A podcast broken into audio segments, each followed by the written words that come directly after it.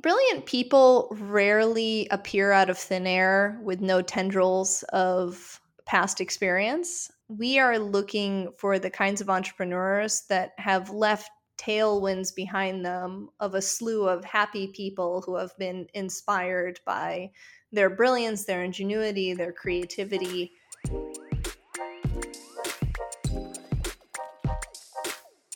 Welcome to the Vitalize Podcast. I'm your host, Justin Gordon, the Director of Marketing at Vitalize Venture Capital.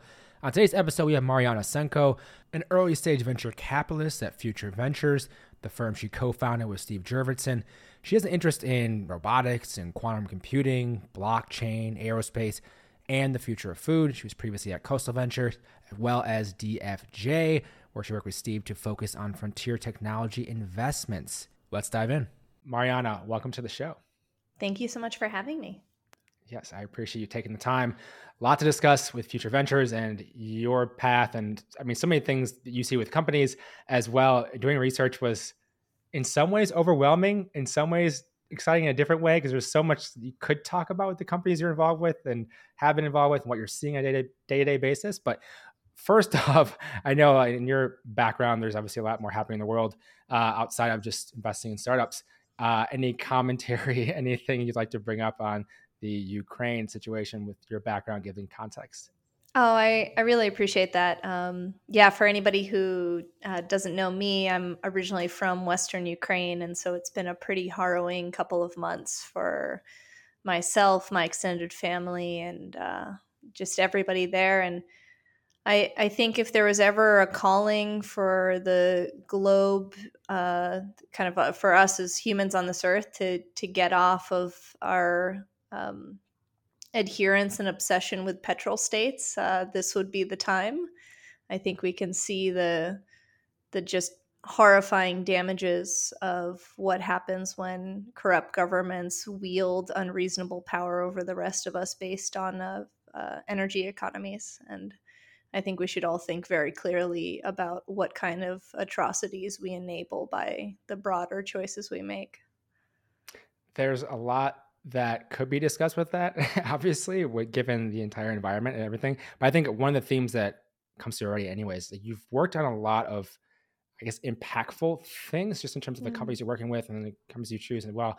One thing I'm curious about right away, get started with, with Future Ventures, you're on Fund Two, I think, as of now. That's right working with Steve, anytime looking at like starting a company or a venture fund, like this long term partnership, this fuels so much of what you're going to be doing day to day, where the direction is. Just take me through deciding to work with him on future ventures, how you two work together, because I think that's going to lead a lot of questions I have after that too. Yeah, absolutely. So, um, Steve Jurvetson and I have had the pleasure of knowing each other for quite a number of years now. We worked together back at DFJ, and we had such a such a wonderful working relationship um, then that was just this very natural partnership. What Steve determined is that he has always worked well in kind of a dynamic duo, taking any potentially interest interesting investment for himself and and really running it through the mental rigor of looking at it in the context of partnership and having kind of two people claw at these ideas. And he and I had a really natural cadence around that. And so then a, a couple of years after uh, DFJ, we we were out for a walk uh, and we're just discussing what does it look like to do early stage venture capital in a you know is there a novel way to do it? There's not like there's any any semblance of uh, a you know limit limited number of venture funds. There's endless venture funds out there, so why would the world need another one? And we thought, well we're not sure it does, but perhaps the kinds of companies we want to fund aren't adequately supported. Uh, and that's to say, early stage, deep tech, uh, you know, these kind of high risk, high opportunity endeavors that really shift the trajectory of, of humanity on this planet, uh, ideally for the better and that's that's really what we realize is that we both care fundamentally about those companies and we want to spend 100% of our time on those companies not 5% of our time or 20% of time. We don't want it to be a something you know hangnail on the back of our enterprise software fund. We wanted all of our t- time to be devoted to that. And what we realized is that we between having a good natural relationship, a, a, cadence, a capacity to really bat ideas back and forth between the two of us, and a desire to see the same kinds of companies come into being, that was a really strong basis for the partnership. And so that's the footing on which we founded Future Ventures. And uh, I would say that our partnership's only gotten stronger from there. I wanted to bring that up because whether you're a founder or investor, it's the same type of thing. You're trying to deal with these people problems constantly and who you're going to work with. And so I think it's always helpful to have context, especially when it is a small team. Uh, to that point, the two of you on the investment side, I mean, you know, you have help in operations, but how have you managed to streamline things so you can see the best companies with only two investors? I'm just really curious about that side of things with future ventures too. Yeah, it's probably the most common question that makes people scratch their heads when they look at us because we we've raised two two hundred million dollar main funds to date, uh, and we have um, just about thirty six investments across those two funds. Uh, we're actually, I think we're we're at thirty seven now, which is great, thanks to one closing last week. Yeah. And uh, you know that seems like a lot for two people. We don't have any analysts or principals or or junior associates on staff and so we have to be ruthlessly efficient with our time. And so one of the the keys in our partnership is that we only surface things to each other once one or the other of us has a real defined interest. So there's very little of this oh i saw this it's kind of interesting. Like if you don't have conviction you don't waste your partner's time with it. Now, the flip side is you can say, I just don't know that much about the space, but I happen to know that Steve's an expert in this. And so occasionally, if the team is particularly credible, I'll flag something to Steve and say, I just don't have a good intuition in the space. If this piques your interest, you know, please go ahead and dig in. And so I think the the tricks for us are um, our modes of operation are about being really careful, considerate of our time and of each other's time. One of the things I heard you talk about on a, a podcast, you're talking about obviously with the other with inherently being in deep tech the amount of money that goes into making these products come to life is can be a lot tens and tens of millions of dollars how can founders de-risk the customer side of things and you talked a little bit about this in a different show but i'm curious from, from the founder perspective like how do you advise them to or what can they do potentially to help de-risk the customer side of things so they don't have to necessarily spend tens of millions before they even know if this is viable. I'm just curious how you think about that. Yeah, and I think one of the challenges when you think about any early stage company, right, is the how much how much money is required to build the thing and then how much money is required to get it in the hands of people who might want to use it or care about it. Now, when you fund deep tech things where the engineering can require tens or hundreds of millions of dollars, you really shouldn't be taking on any risk on the customer side, like full stop. Yeah. Um, that means that one of the things that you can do is ensure that your final product is coming to market at a you know a, a form and a price factor that the market globally agrees is going to be viable. So, for example, with Commonwealth Fusion Systems, their levelized cost of electricity, so their their final cost of electricity, is going to come in well below the cost of renewables plus energy storage. And everyone agrees today that the renewable market is huge. It would be even bigger if the cost of storage came down. So, if you can certainly come to market with electricity that's below that cost, then you're not worried about whether or not people want to buy electricity at that cost.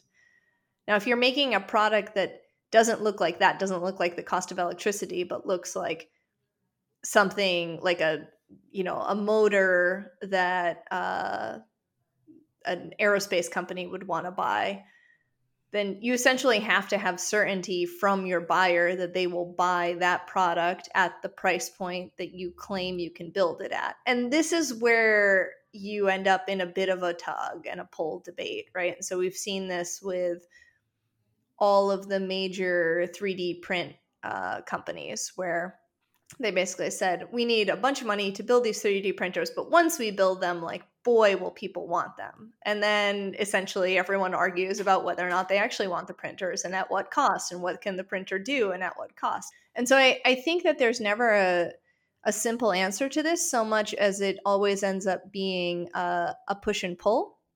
And and specifically we tend to avoid the kinds of businesses where where there's a lot of hemming and hawing. Now, on the flip side, there there are certain markets that are uncertain, but to us feel like such a natural and necessary evolution.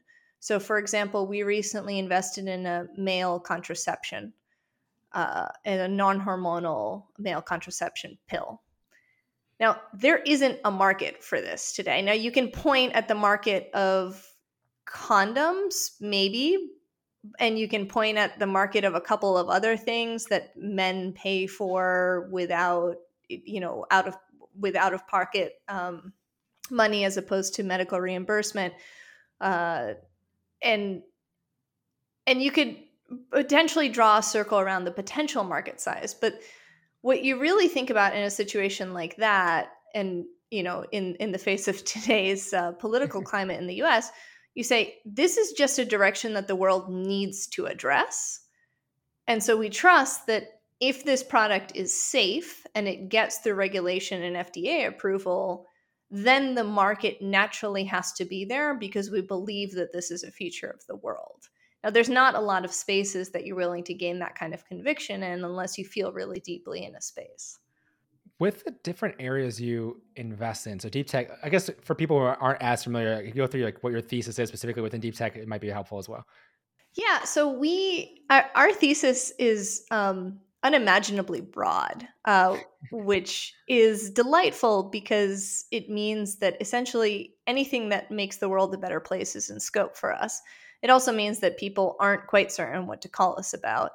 Um, what we say is that if you're building something novel, something unlike anything the world has ever seen before, and something that is based on a deep technology basis, which is to say that somebody can't just repeat it, that it is on the basis of some profound scientific breakthrough or engineering capacity that you uniquely hold, that is very interesting to us.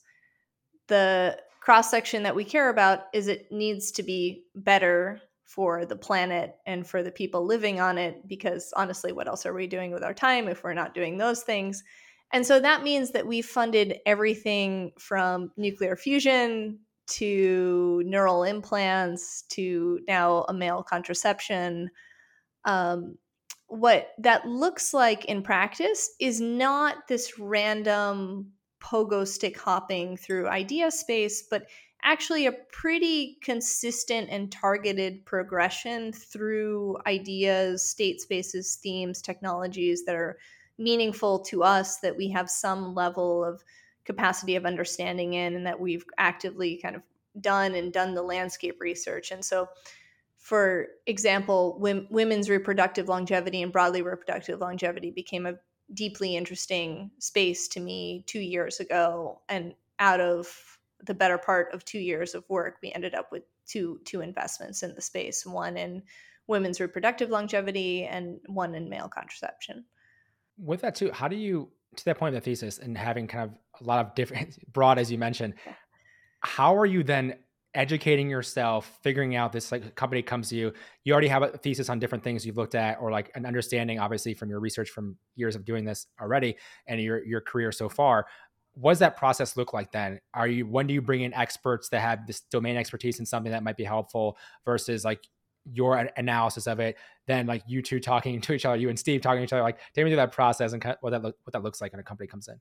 Yeah i mean one of one of the great delights in my life is working with steve who is an unbelievable polymath and so it seems that there isn't a topic that i can bring up to him that he doesn't have deep technical expertise in to an honestly frightening level um, and and I think that's kind of how it goes between the two of us, which is uh, between our technical backgrounds, we we generally don't tread too deeply into waters where we aren't reasonably familiar with the kind of high level abstraction like first principle physics what are what are the access points on which this is made or broken? Now occasionally we stumble into spaces where we really don't know what's going on uh, and then one of two things happens, which is essentially we say, it's too early. This is an interesting space, but we're not informed enough. We don't have enough of a prepared mind to make a decision. Now, if we have the time to go and gain a prepared mind, we will do so. And so, for example, we're looking at some novel steel making technologies right now. I have a background in material science. I took a number of classes at more than a decade ago in steelmaking, but you know whether or not I remember how various molybdenum vacancy infusions into the carbide process affect the properties of the steel and the temperatures at which they work at like no i, I barely re- you know i remember that those equations exist. I don't actually remember what they look like. Um and understanding you know so so as we've been looking at these steel making companies i got on the phone with a bunch of my former professors from carnegie mellon and said uh, here's what i here's what sadly little i remember of your wonderful graduate course. Dear professor i really appreciate the time. I'm sorry it didn't stick with me. Um, and you know and have at first a high level conversation and and then basically determine whether or not given what we're exploring and the the things they point out to us to say hey you know these are three points that you should really gain a little bit more confidence on.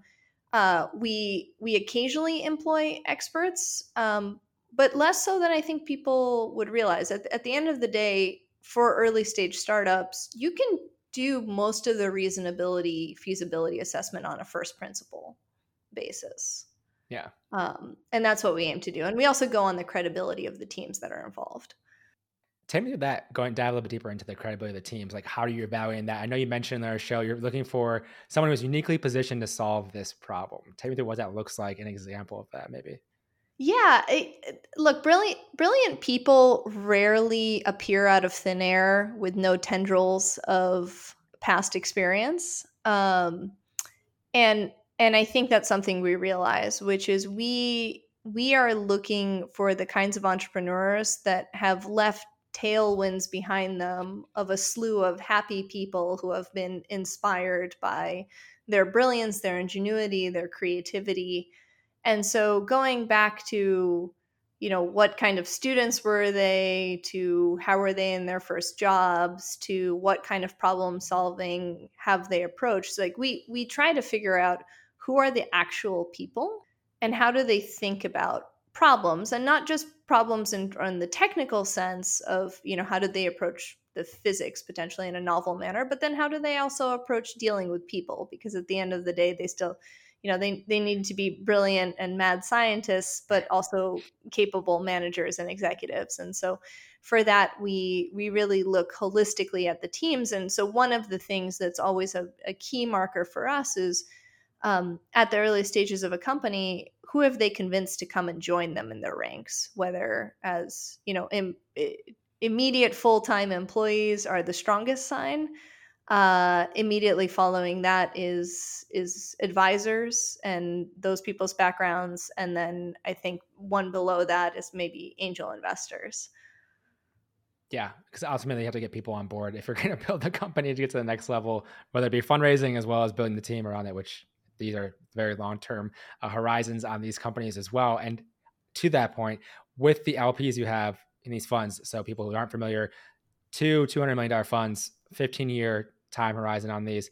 Take me through the LP side of it, getting the right LPs on board, understanding how you want to deploy these. I think you've done two year maybe every two years you wanted to go with this. Take me through more of that side of things as well. That's right, and so we're we'll we'll be doing it again this this fall. So that'll it'll be interesting to see how round three goes. But we've been exceptionally yeah. fortunate with with our LP basis. So we we really when we started the fund, we reached out to not the kind of nameless faceless institutions that people think about sometimes when they think about who who backs venture funds um, there's nothing wrong with those institutions, but what we really wanted was individuals, people who understood us, who understood what we were trying to do, and who actually saw the struggle that entrepreneurs have to go to. Because the real point that we're making with the 15 year fund is let's be honest, it's always a 15 year fund. Yeah. It's all, you know, for the best companies in your portfolio, it's a 10 year fund, and then you extend for the ones that are working.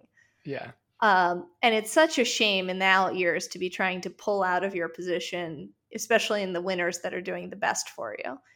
And the people who most recognize that and most understand that are the people who have built those companies.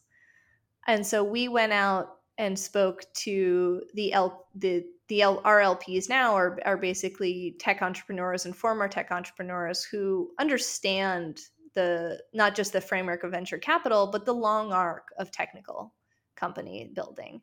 And we've we've been really lucky in that sense, in that RLPs have really come in support not just of our funds but also of our portfolio companies both with participating actively in follow-on funding in those companies and then also in uh, occasionally uh, larger like really much larger funding rounds for for companies like SpaceX and and Commonwealth Fusion as as they come into subsequent growth rounds um, our LPs have just shown uh, an exceptional form of tenor and support for those companies that we've been really delighted by.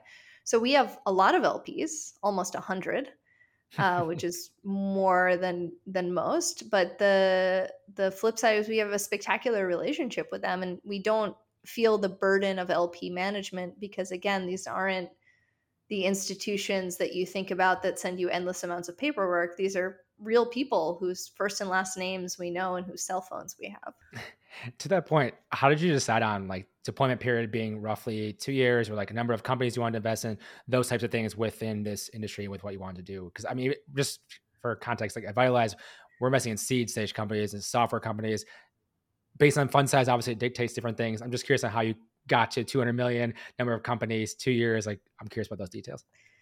Yeah, I, I think there's a little bit of um, there's a little bit of rounding error at play here, mm-hmm. right? Which is sometimes the the numerology of certain things sound like just kind of naturally work themselves out. And so one of the things that we think about is how many portfolio companies could we reasonably keep tabs on while doing a good job supporting them and concurrently looking continuing to look for novel investments. And so we found that uh, about 20 companies per fund so 20 companies per $200 million fund nets out to a pretty good mix of seed and series A as the initial investment point, and then really being able to follow on in a meaningful way in subsequent rounds in a way that we can still remember the names of all the founders, keep tabs on them.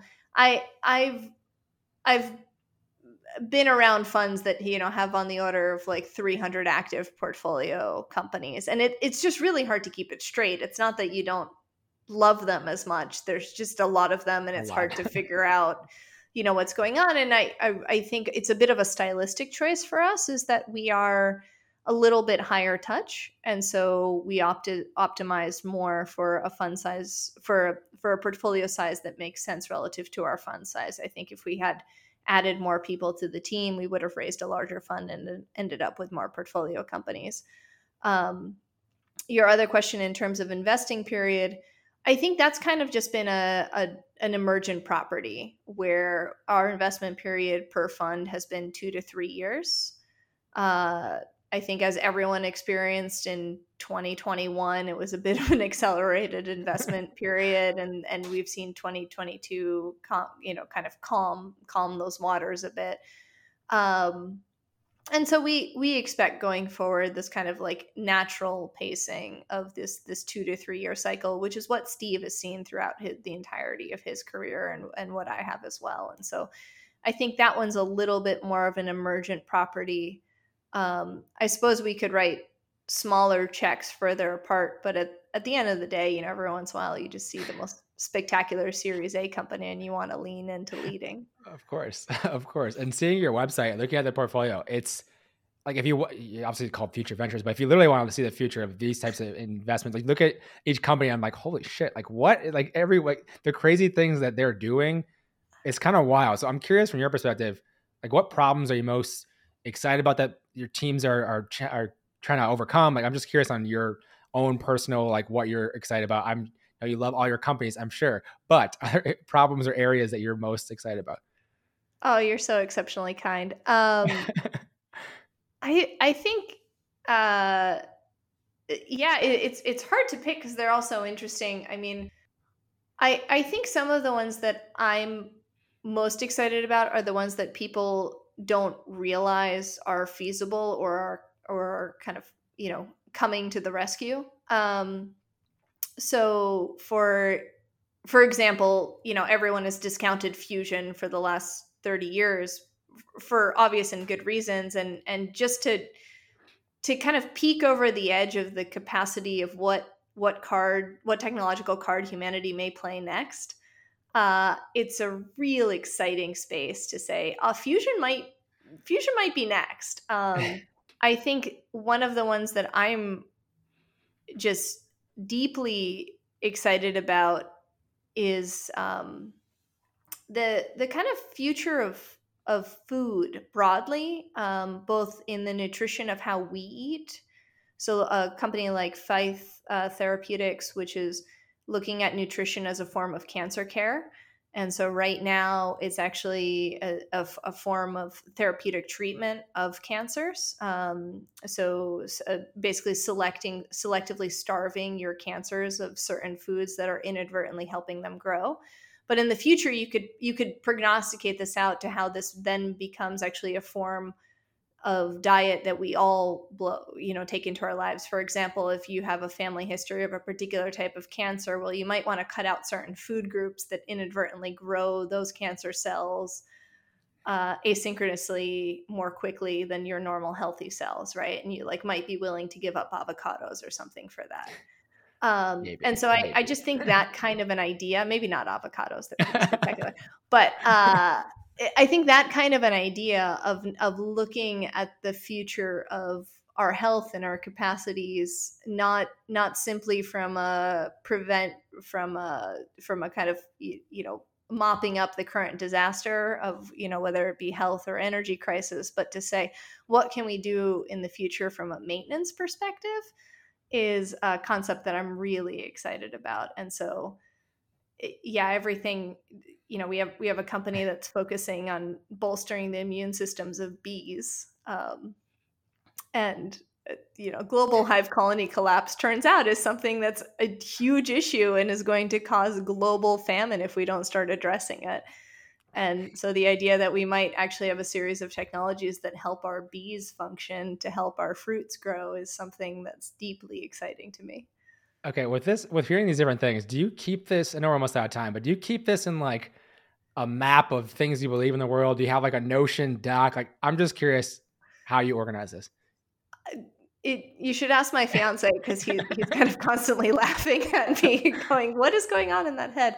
Um, I essentially have uh, I, I start every year with uh, a reflection on what did we focus on last year, either because we focused on it actively or because it was an emergent property of our interests. And you know what what do I think is maybe not I don't I don't think our our portfolio holistically solves any one problem on earth completely but we have some good efforts to address it and so i'm i'm yeah. playing the game of how do we spread wide and so within that, I start every subsequent year with saying, what did we look at last year? And what do I want to learn more about this year? And so, for example, I started this year saying, I don't know enough about water, water, the healthy drinking water, ocean science, just water as a whole. And then it just so happened that the MIT Tech Review magazine of January and February of this year was all on water. And the two were like, completely independent but i took it as a sign that okay this is this is the year that i focus on water now we don't have any water investments yet but it it's an it's an and we might not but it becomes an area of interest where you just start reading about it and thinking about it on top of everything else that you pick up as an interest that reminds me of i don't know if you've talked to the people at burnt island ventures but they're focusing oh, on water yeah yeah, yeah. so that's Huge yeah fan. exactly so there's yeah. yeah. there's so many issues and things to solve. Um, we could obviously talk for a very long time. We're almost out of time. So where's the best place for people to learn more about future ventures and connect with you as well if they'd like to? Our best uh, our best place is just our website, which is future.ventures. Um, you can also find myself and Steve rather actively on Facebook, Steve in particular, uh, or just shoot me an email to Maryanna at future.ventures. And I look forward to hearing from you. Perfect. Thank you so much for the time today. Really appreciate it. Thank you so much. It was such a delight. Hey, thanks for listening. If you want to learn more about us, head on over to vitalize.vc. You can also follow us on Twitter at vitalizevc, or you can follow me on Twitter at justingordon212. Have a great day, and I'll talk to you in the next episode.